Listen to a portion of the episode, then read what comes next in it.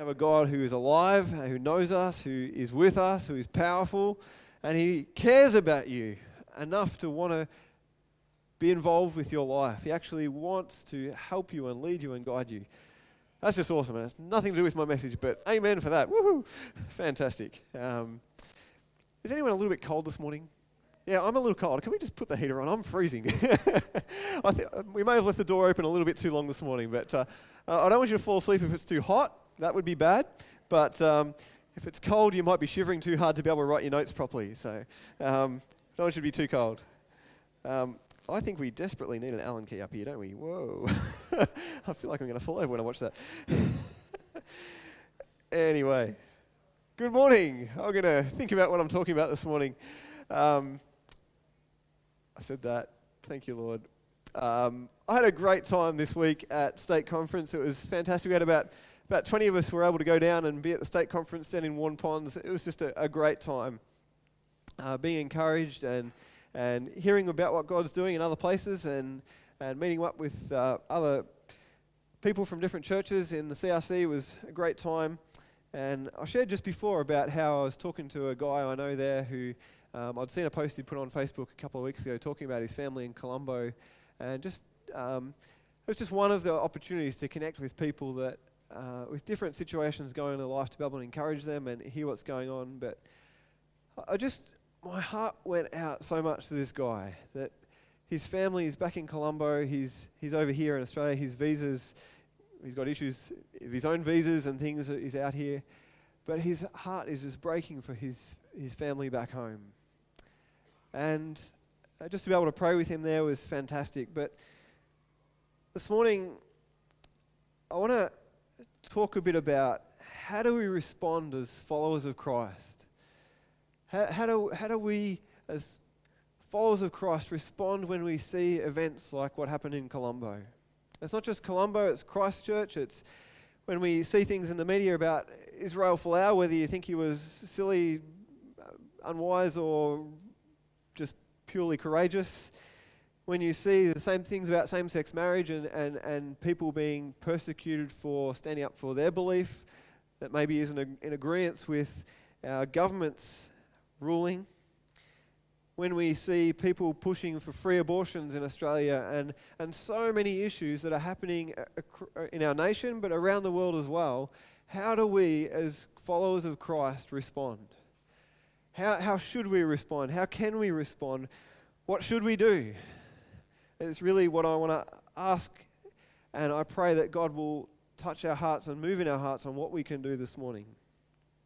You know, we live in a society that for hundreds of years has been based on the foundation of Scripture.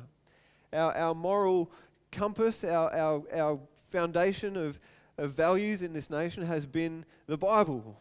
And that's been of such a blessing for this nation. It's been such a blessing for us as people. And praise God, we have a, a, Christian Prime Minister right now that goes to church Easter Sunday and raises his hands in worship and gets mocked and ridiculed for it.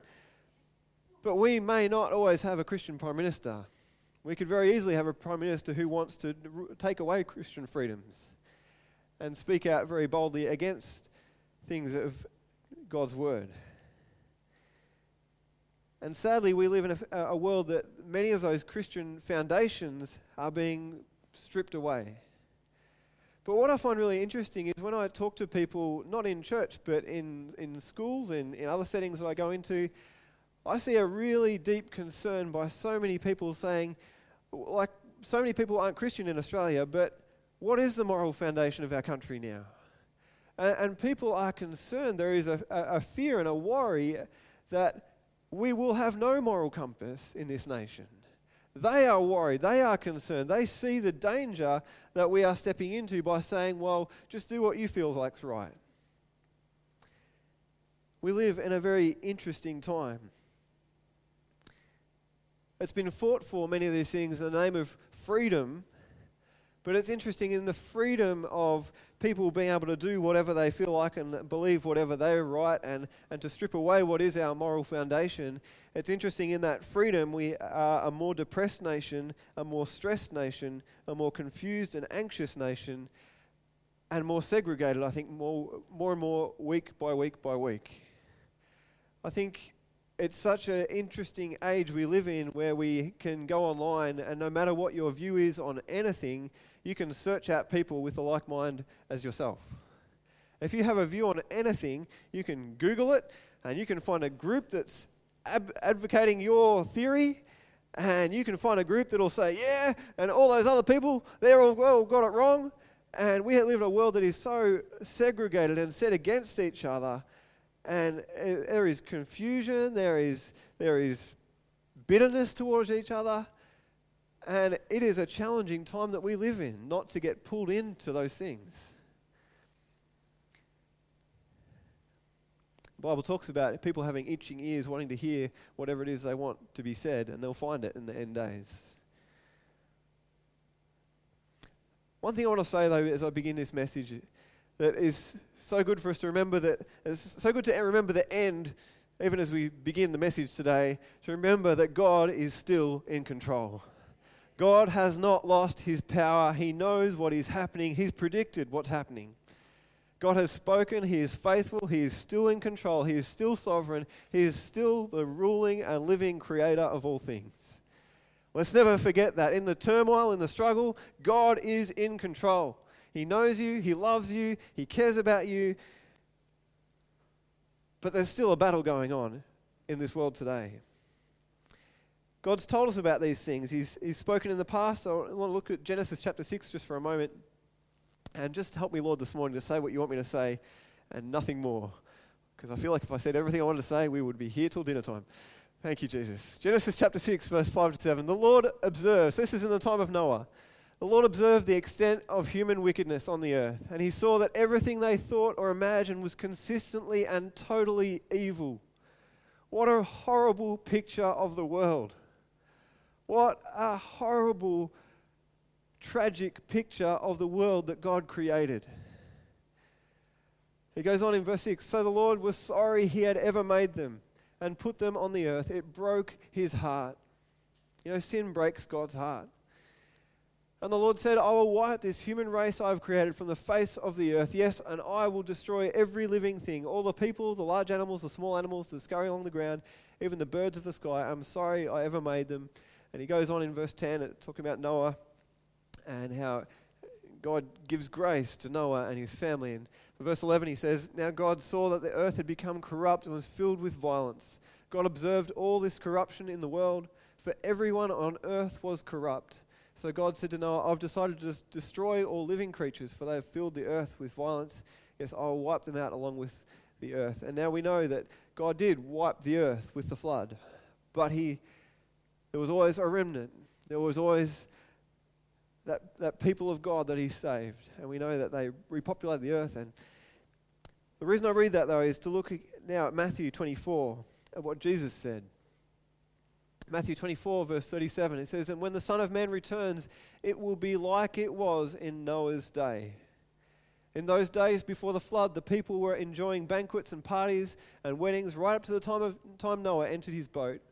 People didn't realize what was going to happen until the flood came and swept them all away. That is the way it will be when the Son of Man comes. Two men will be working in the field, one will be taken, the other left. Two women will be grinding flour at the mill, one will be taken, the other left. So you, who's you? It's me, and it's you. It's all of us. Let's point to ourselves. So you, too, must keep watch. For you don't know what day your Lord is coming. You know, Jesus is coming back. Jesus is coming back and we've got to be ready. As, as believers in Christ, as people who have the Word of God, we can read and understand the birth pains, the signs of His return, and know that these things are coming to pass. We should not be surprised. We should be ready and aware because Jesus has told us He is coming back. The question is, how should we live? How do we respond in these days? when so many don't understand our faith, when so many are even opposed to religion or saying that this way is right, that there is absolute truth, and so many are against that, how do we live? This morning, I want us to turn to the book of Daniel. And the book of Daniel is written at the time of King Nebuchadnezzar. He's uh, he's besieged Jerusalem. He's, he's, he's smashed the place. He's, Jerusalem is in ruins. He's taken off the, the people into Bab- Babylonia and they're captives in a foreign nation. We know the northern tribes have already been taken captives by Assyria. They've been taken away. Uh, and King Nebi, I just couldn't be bothered saying King Nebuchadnezzar all the rest of the morning, so sorry if that's a little bit lazy for you, but King Nebi, he wants some new slaves. That's the reality of the situation as we open the book of Daniel. King Nebuchadnezzar, he's conquered Jerusalem, he's taken back his slaves, and he's like, I want me some new slaves. And he says, I want you guys to go out, I want you to find the smartest, the most good looking, the most well trained, most educated people that we've captured. I want you to clean them up a bit, make sure they understand who we are and what we're about, teach them for three years, and then bring the best of them to me, and they can feed me grapes and fan me and advise me and help me and do things for me. And we read um, in verse 6. It says, Daniel, Hananiah, Mishael, and Azariah were four of the young men chosen, all from the tribe of Judah. The chief of staff renamed them with these Babylonian names. Daniel was called Belshazzar, Hananiah was called Shadrach, Mishael was called Meshach, and Azariah was called Abednego. And you ever forget how to say them, just think Shadrach, Rufrak, Bulbar. That, helps me. Anyway. Um, um, oh, sorry, next verse. Verse 8. But Daniel was determined not to defile himself by eating the food and wine given to them by the king. Now, I just want to pause there for a minute. Sorry, I forgot to say, in that three years as they were being trained and prepared to serve the king, they were to be fed and, and served the king's food. But the king's food had been offered to idols, it had been poured out before foreign gods and things that God's people had been told, don't eat that food. And Daniel's saying, I don't want to eat it. I'm not going to eat this food that's been offered to idols. Uh, verse 9. So now God had given the chief of staff both respect and affection for Daniel. But he responded, I am afraid of the Lord my king, of my Lord the king, who has ordered that you eat this food and wine. If you become pale and thin compared to the other youths your age, I'm afraid the king will have me beheaded. So he's kind of saying, No way are you going to eat anything but what the king has told me to give you to eat. Verse 11 Daniel spoke with the attendant who had been appointed by the chief of staff um, to look after Daniel, Hananiah, Mishael, and Azariah. Please test us for 10 days on a diet of vegetables and water, Daniel said. At the end of 10 days, see how we look compared to the other young men who are eating the king's food. Then make your decision in light of what you see. The attendant agreed to Daniel's suggestion and tested them for 10 days. At the end of the 10 days, Daniel and his three friends looked healthier and better nourished than the young men who had been eating the food assigned by the king. So after that, the attendant fed them only vegetables instead of the food and wine provided for the others. God gave these four young men. I just want to point out, guys, they were, they were young men. It doesn't matter if you're old or young, God can use you in amazing ways. God gave these four young men an unusual aptitude for understanding every aspect of literature and wisdom. Maybe you're doing year 12 this year. You can say, God, give me an unusual aptitude for literature and wisdom. Or even if you're not, just pray for that anyway. And God gave Daniel the special ability to interpret the meaning of visions and dreams. So, what's the point? Should we all just eat veggies and water? Is that the point? Eh. No, I'm not suggesting we all become, I don't know, is that vegan if you just eat veggies and water? I don't know. I'm not suggesting that. Good luck to you if you are. That's wonderful. Um, I believe that God's word is true. And Acts chapter 10, I love it. God spoke to Peter and said, Come, eat this food that I have given to you. And, Paul, and Peter's going, Oh, I don't eat this food. And God said, No, it's good. So I think the food that God has given us, let's eat it. And if we go hiking, let's eat it. Um, I believe a steak's good for the system. When I used to train as an athlete, uh, I, my, my heart rate got so low sometimes, my blood pressure got low, and the doctor said, Andrew, eat more red meat and don't cook it too much. And I said, bring it on. And uh, leafy greens and red meat. And uh, to be honest, I, I, just like bacon too much to go to the veggies and water diet. I don't know about you. But um, that's not the point this morning of that passage. If you love bacon, you say, Amen. Amen. Fantastic. I've got three points I want to bring out. The three things I want to suggest to you this morning that we can learn from this passage about Daniel. And number one is that Daniel lived in a world that didn't understand his faith, but he didn't give in. Daniel didn't give in, even though everyone around him was eating this food. He, he knew that God had said, Don't eat this food that's been offered to idols. So he started a protest and he, and he rebelled against the kingdom and he caused this uproar. No, that's not happen, how it happened, is it? He, he, has, he has wisdom. He, he goes to the attendant. He says, Please, would you not make us eat this food? And he says, You know what? Okay, you, you don't want to do this? Just test us out.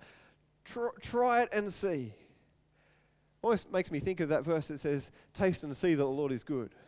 And, he, and he's kind of saying, Look, look you, you don't understand my faith, you don't understand what I believe, but trust me, as I follow my God, see that God will bless me and us as we do this. And, and Daniel lived in a world that didn't understand, but he stayed faithful to what God had commanded him. And God honored their faithfulness. But it, got a, it, it makes me ask the question though you know, Daniel, Shadrach, Meshach, and Abednego, these guys have been taken captive. They're all getting fed this food. I think, what about the other guys?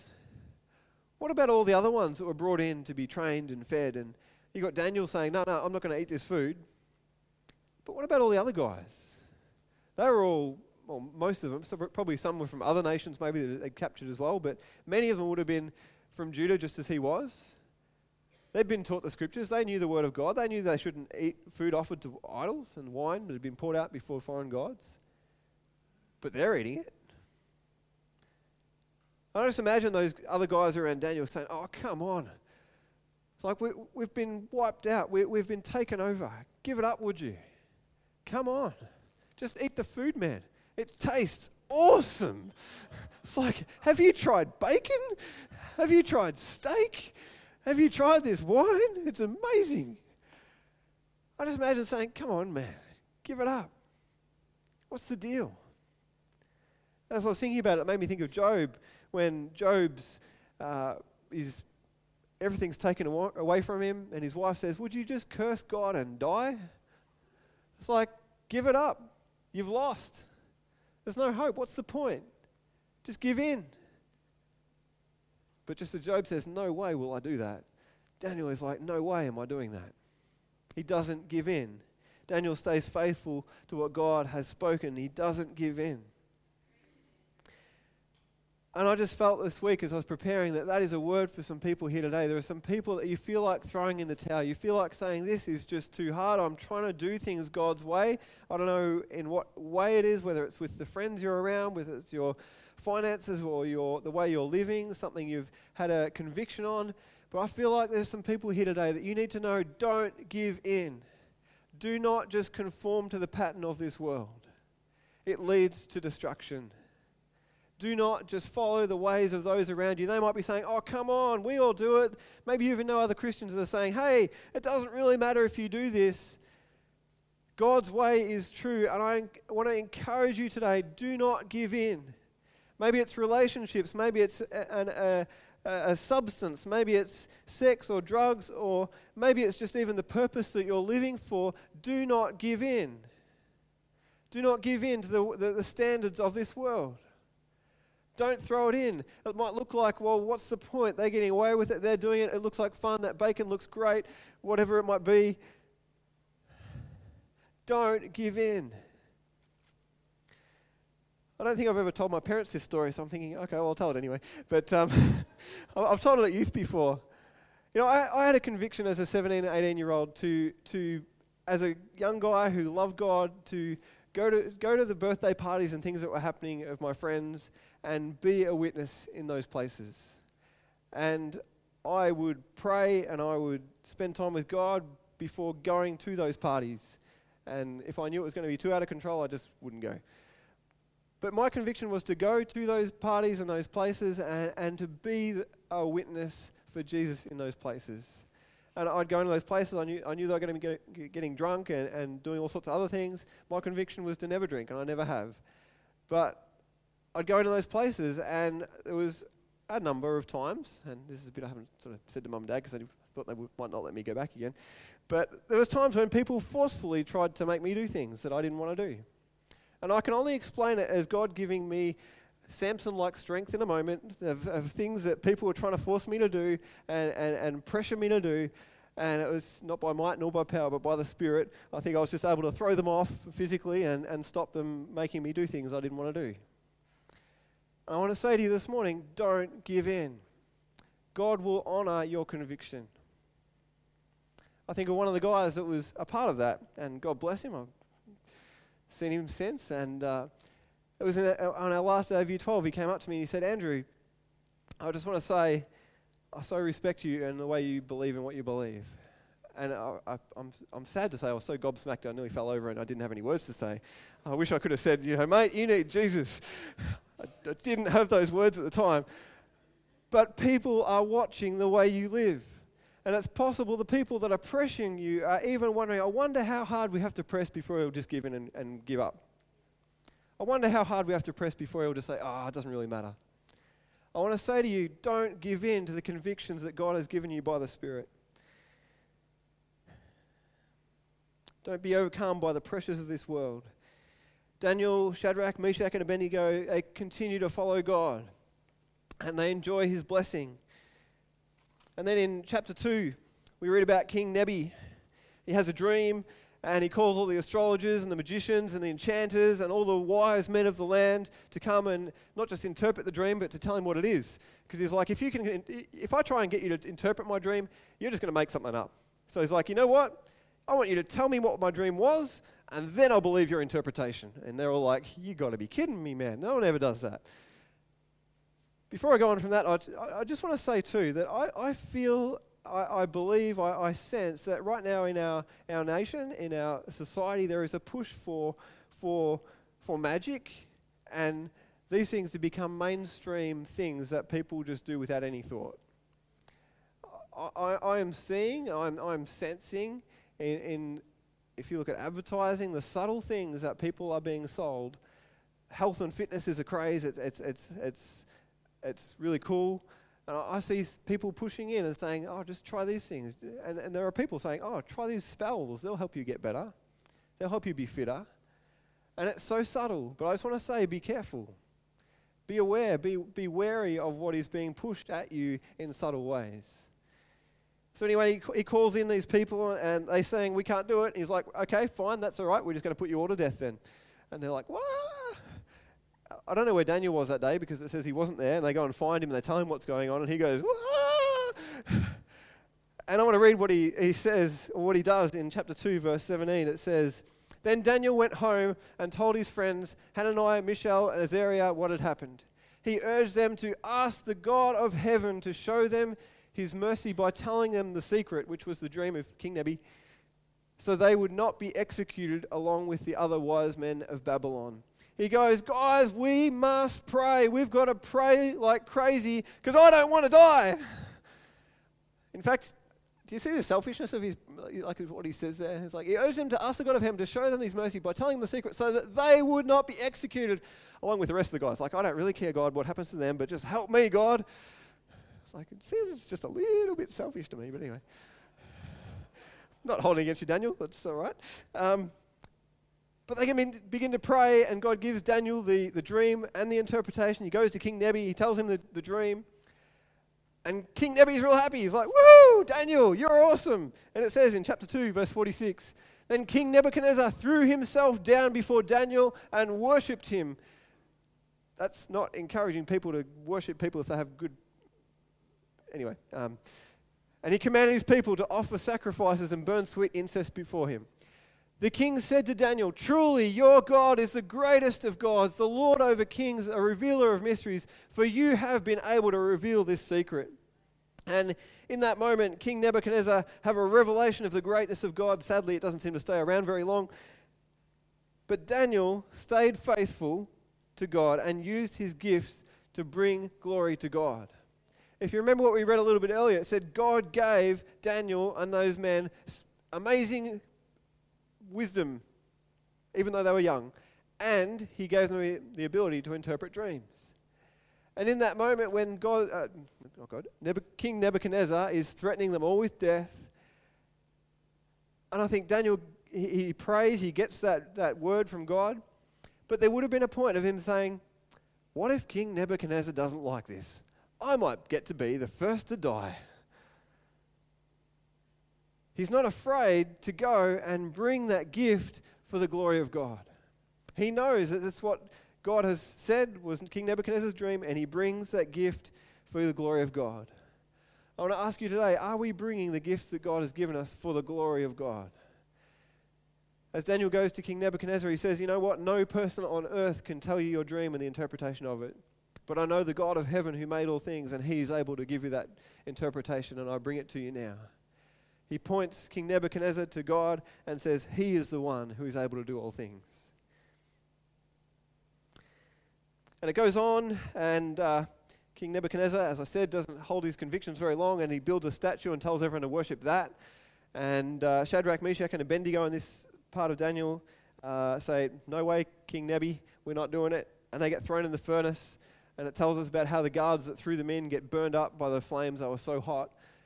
And yet, Shadrach, Meshach, and Abednego do not even have the smell of smoke on them as they walk out of the fire. And King Nebuchadnezzar says, Oh my goodness, who is your God? And who was that Son of Man that was walking around there with you? And he, he falls down in worship again and says, Great is your God. He should be praised and glorified all over the earth. But then sadly, it doesn't last very long again. He has a dream about a tree and he says, Oh, wow, thank you, God, for the interpretation. And he. Then Belshazzar becomes king, and there's the, the writing on the wall. And Daniel again interprets the writing on the wall that no one else can interpret. And Belshazzar goes, Wow, you're amazing. And he gives him the third in command and gold and stuff. And, but then he drops dead that night because it's what Daniel prophesied and spoke was true. Sorry if I'm going too fast. Go and read Daniel. then King Darius the Mede takes over after Belshazzar, just as Daniel was prophesied. And King Darius makes another law saying, You shall not uh, pray to any god but me. And Daniel says, no, we are not going to pray to you, King Darius. And uh, Daniel gets thrown into the lion's den and survives the night. And now maybe you're thinking, um, well, maybe the lion's den was just like a, a, cave and they thought there was a lion living in there, but actually it wasn't there. He was on holidays. Um, and that's how Daniel survived. Well, if you read on the rest of the story, you, you read that after the guys who trying to get Daniel in trouble, um, get thrown in the lion's pit. It says, as they were thrown into the lion's den, it says their bodies did not even touch the ground before they were torn limb from limb. Those were hungry lions. They hadn't been fed the steak, they hadn't been wasted any good meat on. They were hungry lions. It was a death trap. And Daniel comes out of there without a scratch. And then King Darius, in chapter 6, verse 25, says then King Darius sent this message to the people of every race and nation and language throughout the world. Peace and prosperity to you. I decree that everyone throughout my kingdom should tremble with fear before the God of Daniel. For he is the living God, and he will endure forever. His kingdom will never be destroyed, and his rule will never end. He rescues and saves his people. He performs miraculous signs and wonders in the heavens and on earth. He has rescued Daniel from the power of the lions. So Daniel prospered during the reign of Darius and the reign of Cyrus of Persia. They see the power of God in these men that stand up for what they believe and do not give in. My third point this morning was Daniel and Shadrach, Meshach, and Abednego, and you could list a whole heap of other people throughout history. But they were not willing, uh, sorry, they, they were willing to die for their faith. And yet God used Daniel to tell the world of God's power and love. They were willing to give up their life. They, they trusted God and even before they were thrown in the furnace. It says, you know, God has the power to save us. But even if He doesn't, we will not give in to what you're telling us to do. We will not bow our knee to any foreign God. We will not confess any other God but our God in heaven, who is the true and living God. And it says, even if we die, we will not. But God moved and they were spared, and his praise just rang out all the more. I pray that we would be people who do not bend, who do not sway, who do not give in to what the world may say we must do. That the Word of God would ring out from us as we go through whatever we have to go through, but as God moves in our lives, that the praises of God would ring out from us all over the earth. And I mean that God can do that even here in Colac. I praise God for the opportunities I get to hear about people saying, Oh, wow, I met this person from Colac. And, you know, the praises of God are ringing out from you. As you, as you talk to people, as you share your journeys, God's word is ringing out from here. But I just pray it would happen all the more and not back off as we see that day approaching. I want to ask you this morning this question How confident are you of the hope we have in Jesus? How confident are you of the hope you have in Jesus?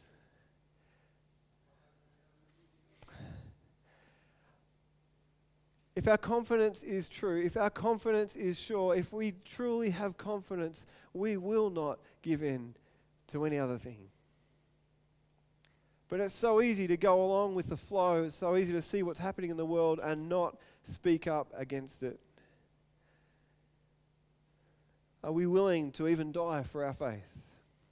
You know, it's the very question that was asked in kids' church the day of the Colombo bombings.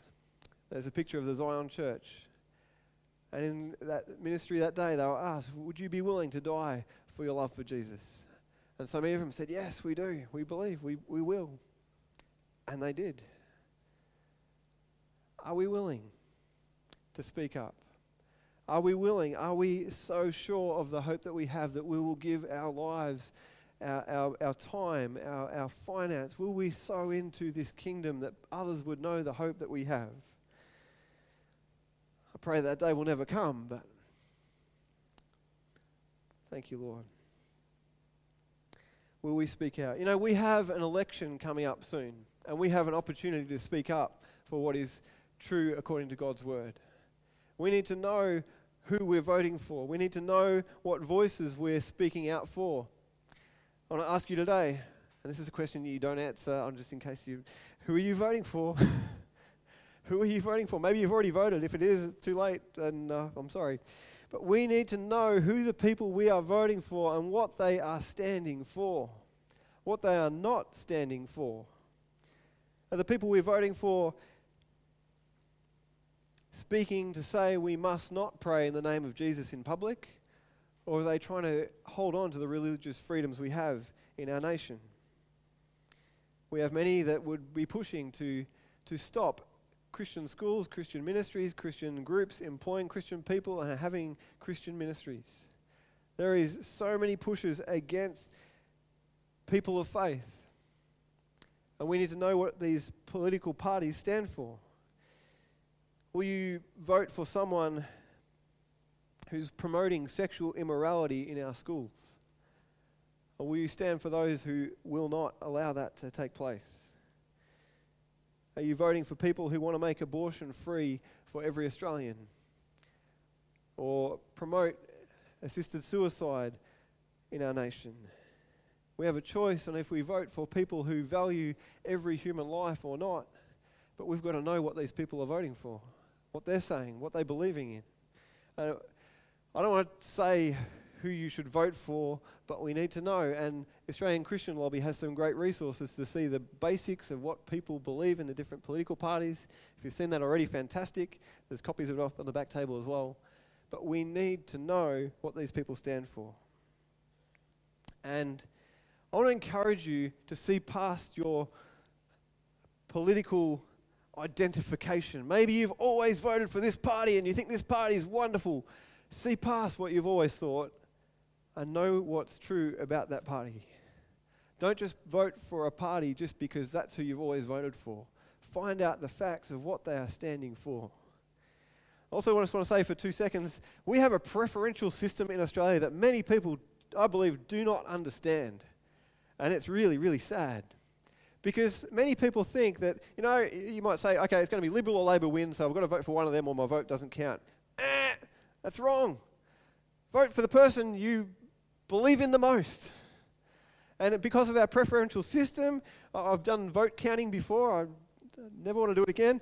Um, um, but if, if you vote for a party that is obviously not going to get in, then they say, well, hang on, okay, it's obvious out of these two. Well, who did he vote for out of those two? And your vote gets counted. Your vote matters, and I want to encourage you vote for the person that you see standing for Christian faith and belief. Those people that will stand up in and, and it's a voice, even though it may not get that person into power. Understand that system. If you don't, ask someone, Google it. In all of this, Jesus is still the only hope for this world. That's the reason we must stand. That's the reason we need to hold on to our convictions because I want to read this verse, Matthew 24, as I come to a close. Matthew 24 says, Jesus told them, don't, be mis- don't let anyone mislead you, for many will come in my name saying, I'm the Messiah. They'll deceive many. You'll hear of wars and threats of wars, but don't panic. Yes, those things must take place, but the end won't follow immediately. Nation will go to war against nation, kingdom against kingdom. There will be famines and earthquakes in parts of the world. But this is only the first of the birth pains, and more will come. Then you will be arrested, persecuted, and killed. You will be hated all over the world because you are my followers. I've got to say, it's much more true in many places, even than Australia right now. And many will turn away from me and betray and hate each other. And many false prophets will appear and deceive many people. Sin will be rampant everywhere, and the love of many will grow cold but the one who endures to the end will be saved. And the good news about the kingdom will be preached throughout the whole world so that all nations will hear it, and then the end will come. Are we ready to endure to the end?